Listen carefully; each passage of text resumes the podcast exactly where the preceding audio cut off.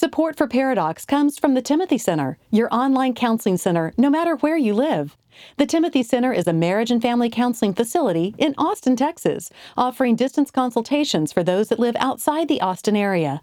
If you have questions and you'd like to consult with Jimmy, Josh, or one of their licensed professionals, visit them at timothycenter.com.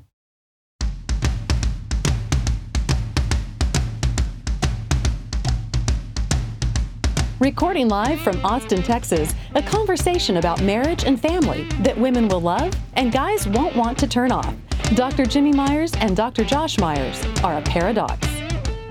Hey, everybody. Hey guys, welcome to the show. This is the first ever Paradox remote show. Yes, we are not in the same room since we are uh, complying with social distancing. It took us Uh, three and it- weeks how to figure that out. Yes, it's it's just so confusing. Why? I don't know what day it is. This whole this whole thing about being quarantined. Um, I'm so corona fused. Thank you. I'm corona fused. That doesn't even make sense. Yeah, it's I'm confused because of the corona. By the way, I've copyrighted Corona Fused, so if anyone uses it, you got to send me a nickel. Just get on our uh, uh, what was the what's the thing where people can give us money? Uh, patron, Patreon, pa- Patron, I yes. never know how to say. Get on, if if you use it, get on Patre- Patreon and uh, give me a nickel. One thing that's exciting is we are on a new recorder that's allowing us to um, record remotely. We've had some issues. Part of last fall, when we went silent for six months, was our computer and the setup we've been using for three years is no longer really working. So we ordered a new device that also allows for this remote recording. And so we're really excited because I'm in one place and Jimbo's another, and it's fun. And I think you're being very kind to say it was the equipment, but let's just face it, uh, Billy screwed this up. Uh, he is he's the engineer, so uh, the buck stops there. With his health problems, you can't say that. Oh, that's right. He just Oh yeah, let's let's blame it on a near death experience. Yep. Great. Yep. Yep. We hope everybody's I having think a good we're day. back in the saddle. yeah, we're back in the saddle. We'll be able to um, record whenever and wherever. Yeah, as long as we drag these microphones around. You know, we have for a time talked about a, uh, like a live event, and we've always discussed it being at Enchiladas Y Mas. Oh, Josh, why did you? Why? Why did you bring that up? Um, I wanted you to tell everybody. I can't. I just can't. It's too soon. It closed. Uh, I went. I went last week uh, after I'd heard the news, and um, and um I laid a rose uh, there at the the tomb of the unknown enchilada, and whew, it was wow. But yes, We hadn't planned this bit. I just thought of it. And he came up with laid a rose at the tomb of the unknown enchilada just right off the top of his head. uh, That's so amazing. that's just it's sad. It's sad. I just couldn't believe of all the restaurants. I figured they'd been in that little building since you know Jesus was in North Austin. So, yes, very, very sad. Extremely sad. So today we're going to take up the topic of codependency, which we did, and we were in the middle of that when the machinery died. Yeah, several weeks ago. So, this is a re record. And the It one is. that we did record that no one's ever going to hear would have changed their lives. It would have. So, we're doing codependency, which is fitting because we did have a codependent, or at least Jimbo had a codependent relationship with Enchiladas Y Mas. So he's having an to learn- unhealthy dependency. he's having to learn how to live without enchiladas. really i'm learning to to let go and let god and We're like five minutes in and we still haven't talked about anything. i know. All right. So we do we kick codependency. Everyone has heard of codependency but it, we don't it's very vague. It's sometimes misused. Uh, and so we thought we would just kind of hunker on it kind of uh, explain it for some folks, and maybe you can see your relationship or the relationship of someone that you know and love uh, in this descriptor. Like your high school teenager. Yes. They always have codependent Sort of like that. relationships. Yes, they do. I think that's age appropriate. This is kind of a, a, uh, an, an easy to understand sort of a, um, a, a definition of a codependent relationship. It's when one person, to an unhealthy extent, needs another person, who in turn, to an unhealthy extent, needs to be needed. Now, didn't that just clear it up? But it's, you can almost see it like it's um it's like being addicted to another person. And it doesn't necessarily have to be because the other person treats you well. No, no, not mean, at all. It can be you you think like you get addicted to someone that buys you flowers all the times, but no, I mean a codependent relationship most often is is when one of the partners are treating the other one pretty terribly. And the other one stays. Correct. Um, you know, it's been called a toxic dance. And if any of you guys, um, I'm not going to say if you ever watched, because that would make you my age, but if you ever had Nick at Night or heard your grandparents talking about All in the Family, you know, there was a, uh, where Archie just treated Edith horribly, horribly. And she still just, oh, Archie, and would just run and bring him his beer in his chair and would just run and get him some. That was sort of a, a comedic take on codependency. It, and by the way, codependency doesn't mean you don't love each other. You love each other dearly. Mm-hmm. It's just two people have a difficult time in a healthy way expressing, translating, and receiving that love. Yeah. Codependency, one of the other issues with it is it really prevents true intimacy because one partner always is sort of irritated with the other thinking that they're not loving them the way they should and the other is afraid of the other. And so with that kind of thing going on you really can't let the walls down and truly be intimate with one another. And I, I, I do think, and I- we don't have to uh, chase this trail very long, but our society, Western culture, doesn't help with Hollywood and the movies and this idea of fate and serendipity and marriage. A thousand years ago was you looked at the next hut next to you and you were like, "Nah, she's about my age." Uh, or the parents arranged it, right? There was not this idea of, of fate and we almost have to be together. So if, if that is to change and conceptualize marriage as a choice, uh, I think it's easier to it's easier to see that I'm choosing to want my spouse. I don't necessarily need it. One of the more common ways of seeing codependency, you have one partner who receives all their self worth from the approval of their partner. When the partner is mad at them, they feel horrible about themselves and about the world. And when the partner is pleased with them, everything's coming up roses. And the other, uh, so that's sort of that submissive in a codependent relationship. The dominant is is a little more borderline-ish in that you know they're always irritated they're always finding fault in the other and therefore it's sort of that that borderline phrase you know i hate you don't leave me one desperately needs the approval of the other and the other no matter how hard they try they can't get the other to love them in a way that they feel like they deserve and the and, and one of the biggest problems with codependency is we pass that right along. It's almost like uh, alcoholism uh, and any other addiction. Uh, we pass that to our children because they see, oh, that's what moms and dads do. Oh, that's what husbands and wives do. And therefore they go looking for it. And I don't know about you, Josh, but I'm sure it's true of you as well. When you're you're talking to these people and and you know you, they're obviously in a codependent relationship, inevitably, so were their parents. Mm-hmm. So it really is something like an addiction that you pass down to your kids. It's almost like you need that other person for your survival.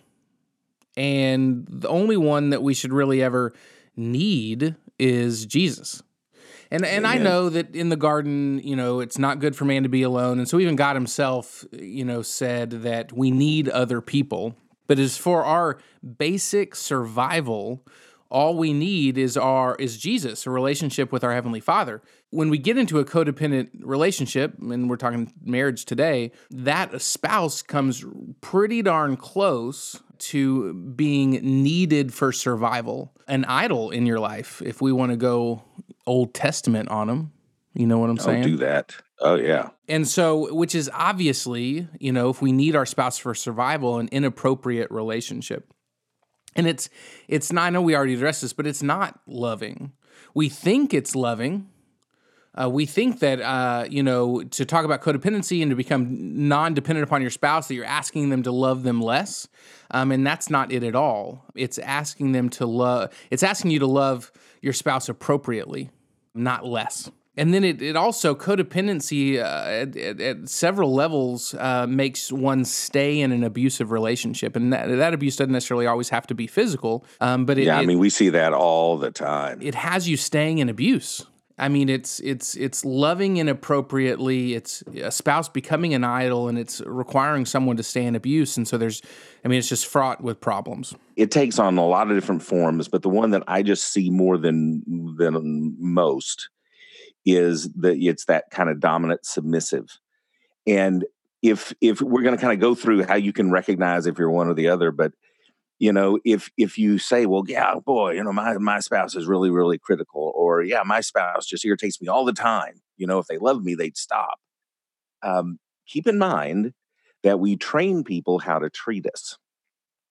So, however our spouse is, we had a hand in them being that way we allowed them to develop these traits over time. And so there really isn't any finger wagging to be done here. There's recognition to be done. And if I can see this, uh, I'm not blaming anybody because again, I had a part in in that coming about how my spouse is. So this is not about wagging our finger at one or the other because it is truly a partnership in bringing this about. So how do you recognize if you're sort of that um, this, this kind of the submissive one in the relationship and well, sorry, just are, to go back a couple of seconds, it's it's this yeah. partnership that we naturally slide into. It's nonverbal yes. and it just happens so often when yeah. we're dating and obviously in engagement and then it flourishes in marriage. But we slide into this because of either how we, like you mentioned it, uh, saw it from our parents, um, but also just uh, our, our, personal insecurities and our personal mm-hmm. anxieties. And so we just slide into this unknowingly um, and, and it, it, it, it, it causes unhealth in the relationship. Absolutely. we slide in through serendipity, uh, I feel is is one of the the core reasons. Moving on. Recognizing if if you're that submissive. Here are five questions to ask yourself. Does your self-worth hang on your partner's approval? Think about that. Does it just crush you when they're angry at you? Uh, does just the adrenaline is it just coursing out your veins uh, if you hear that tone in their voice number two is it difficult to say no when your partner makes a demand of you? Do you feel like if they say do it, you have no choice but to do it? Uh, number three, do you walk on eggshells around your partner, trying not to ruffle feathers? Number four, do you consistently worry about other people's opinions of you? Are you um, just a people pleaser? Um, again, I'm sure I've mentioned this at some point, but I had a client once that said, I'm not one of those guys that when you walk into the room, everyone has to like me. I'm the guy who walks in the room and everyone has to love me. Is that you? And then lastly, number five, do you keep quiet to avoid arguments? So are you conflict avoidant? So there are five sort of characteristics of of a, more of a submissive person in a codependent relationship. Yep. So the codependency requires a dominant and a submissive. And that's a list of five things to where you can identify if you're the submissive. Right. For those of you keeping up at home. Yes. so to re- now now then let's, let's look at five things. And let me be clear about this, Josh. These are five things that you can you can recognize uh, if you're more of a dominant. Number one, Are you in a constant state of irritation and frustration with your partner? Like I am with Jimbo. Yes, right now, for example. Because we always we always tell people, you know, if you're constantly angry at your partner, it's that's not your partner's fault. That's that's you. So are you in a constant state of irritation with your partner? Number two, you can't let go of correcting your partner. You can't, they do something and you, it's just, it's a compulsion. You can't not tell them what it was that they did wrong. Number three, you find it extremely difficult to agree to disagree, which kind of leads to number four, feels a strong need to be right. One of the more famous cognitive distortions is the fallacy of being right, and how some people will put just a huge emphasis on not only being right, but other people acknowledging that they were right. And then number five, basically, when push comes to shove in a relationship, you get your way. When it comes down to it, things happen the way you want them to happen. So there are five sort of questions to ask that might identify you as being one of the uh, one of the dominants in this toxic dance of codependency.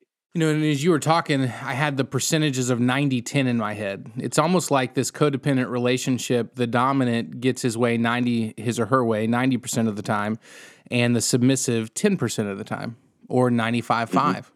And yeah. we, we often talked about marriage, um, it being best at 50 50, but that's also impossible. It's more like a dance of being 60 40, but one spouse is 60 mm-hmm. sometimes and the other spouse is 60 the other. Right.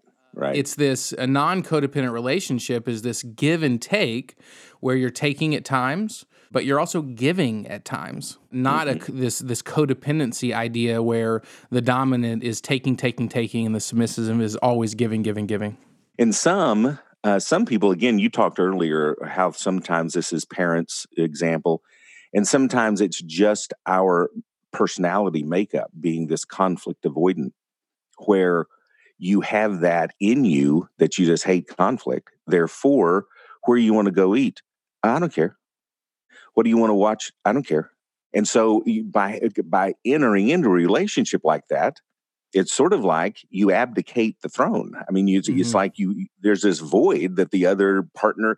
So sometimes being the dominant and working your way into it, sometimes it, you, you, you weren't intending to do that. Mm-hmm. Uh, it's just the other partner stopped you know stopped contributing and the submissive has been compared to a doormat you just mm-hmm. become a doormat in a relationship where the dominant walks all over you and what's interesting about attraction romantic attraction is someone's attracted to you as an individual uh, as mm-hmm. a non-doormat uh, you become first attracted to your spouse because you look over, you know, uh, across the table, and you see uh, their interests and their likes and their dislikes and their opinions, and you see another individual. But when we become this doormat to the dominant, the dominant can lose attraction for you because you you're now a non-entity in the relationship.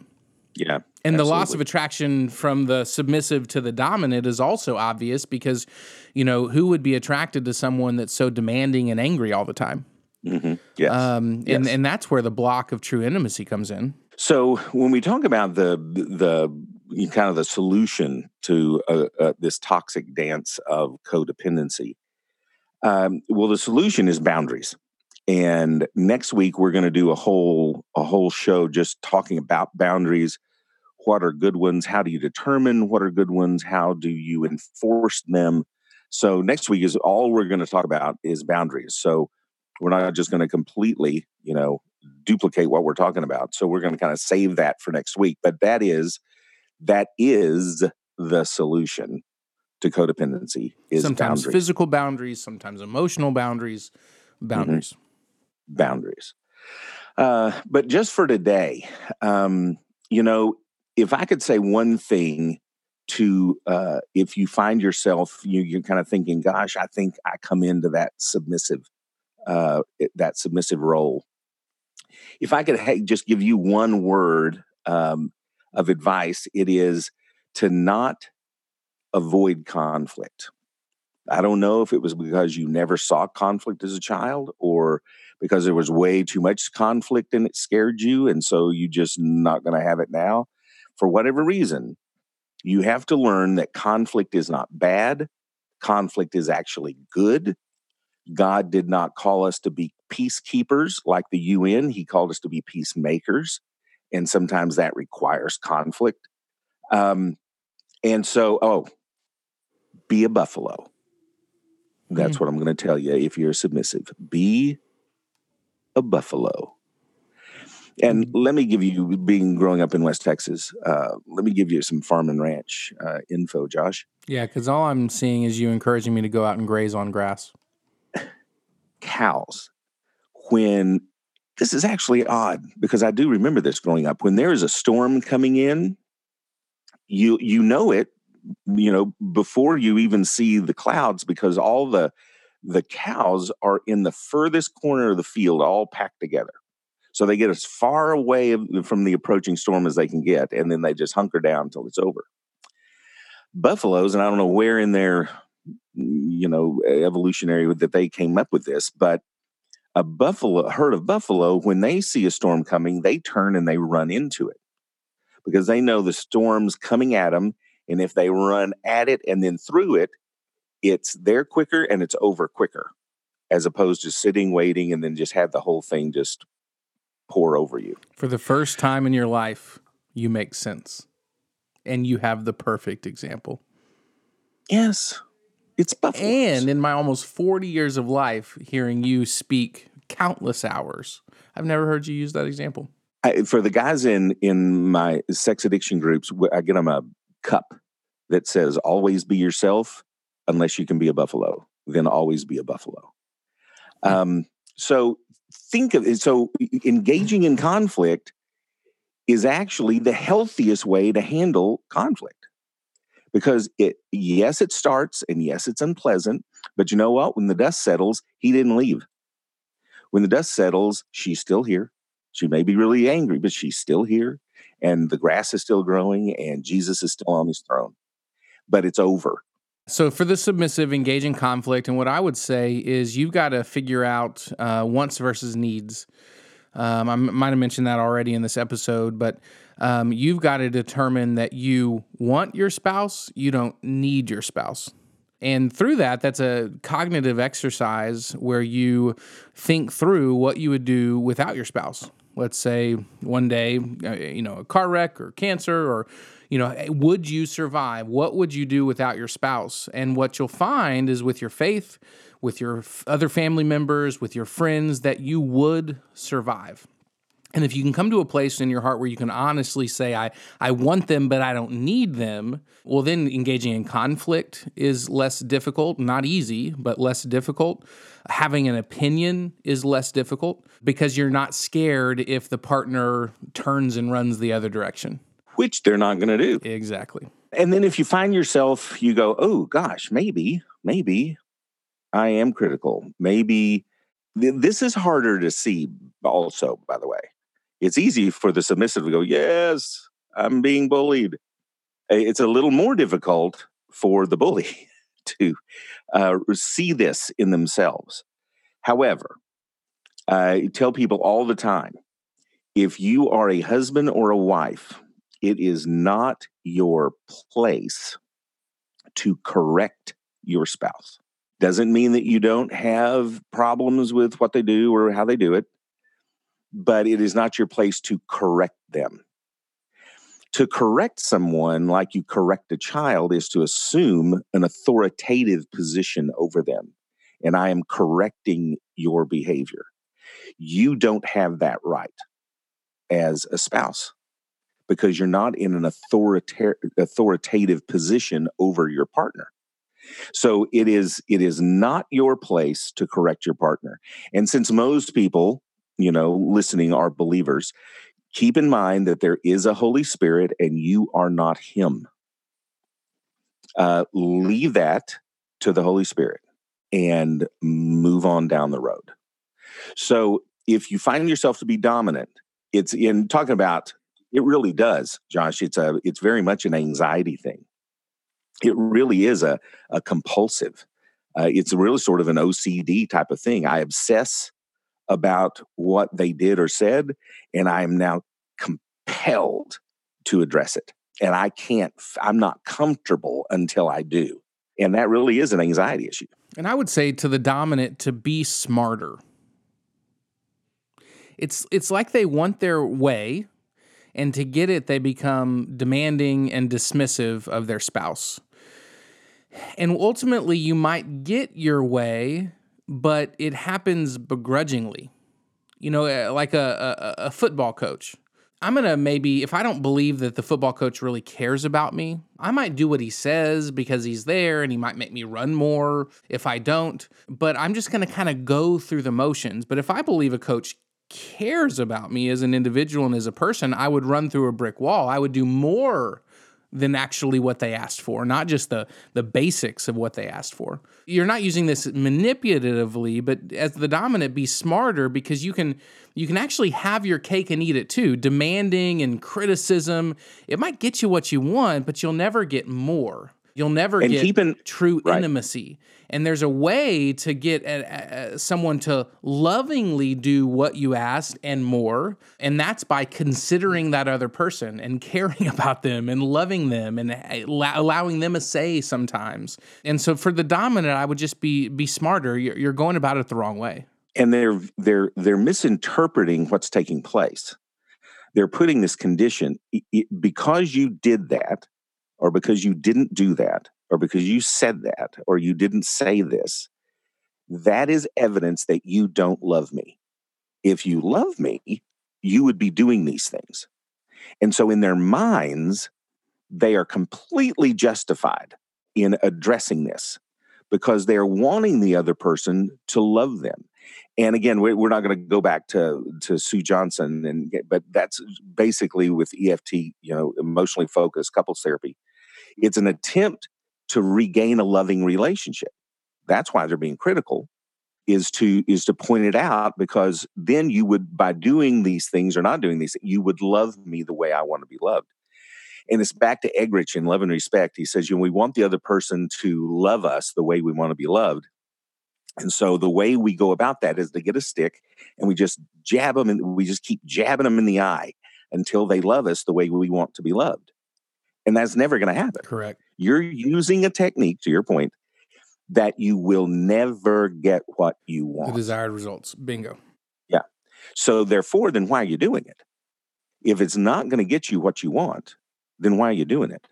And you're doing it because of your own issues, your own core beliefs about yourself and the way you were raised and your attachment. And that's why you're doing it. It's not your partner's fault, but it's it is really difficult for a dominant to to believe that. If you want more information about this episode or anything previous, it's paradoxpodcast.com. You can also find us on our socials there. Jimbo, it was good to virtually see you today. Yes, you look better on video. Today's recording was really awkward for me. Couldn't get my thoughts gathered, and I think it was because of this virtual experience, but I'll get better. Yeah, and I'm thinking, you know, they always say that, you know, being on television puts on 10 pounds. So, hmm. yeah, I see that. All right. Have a good one. See ya. Paradox is produced by Billy Lee Myers Jr. For more about Billy, go to therapywithbilly.com. For more information about our Paradox evangelist, Julie Lyles Carr, go to julielylescarr.com. And if you want more details about what was discussed on today's show, go to paradoxpodcast.com.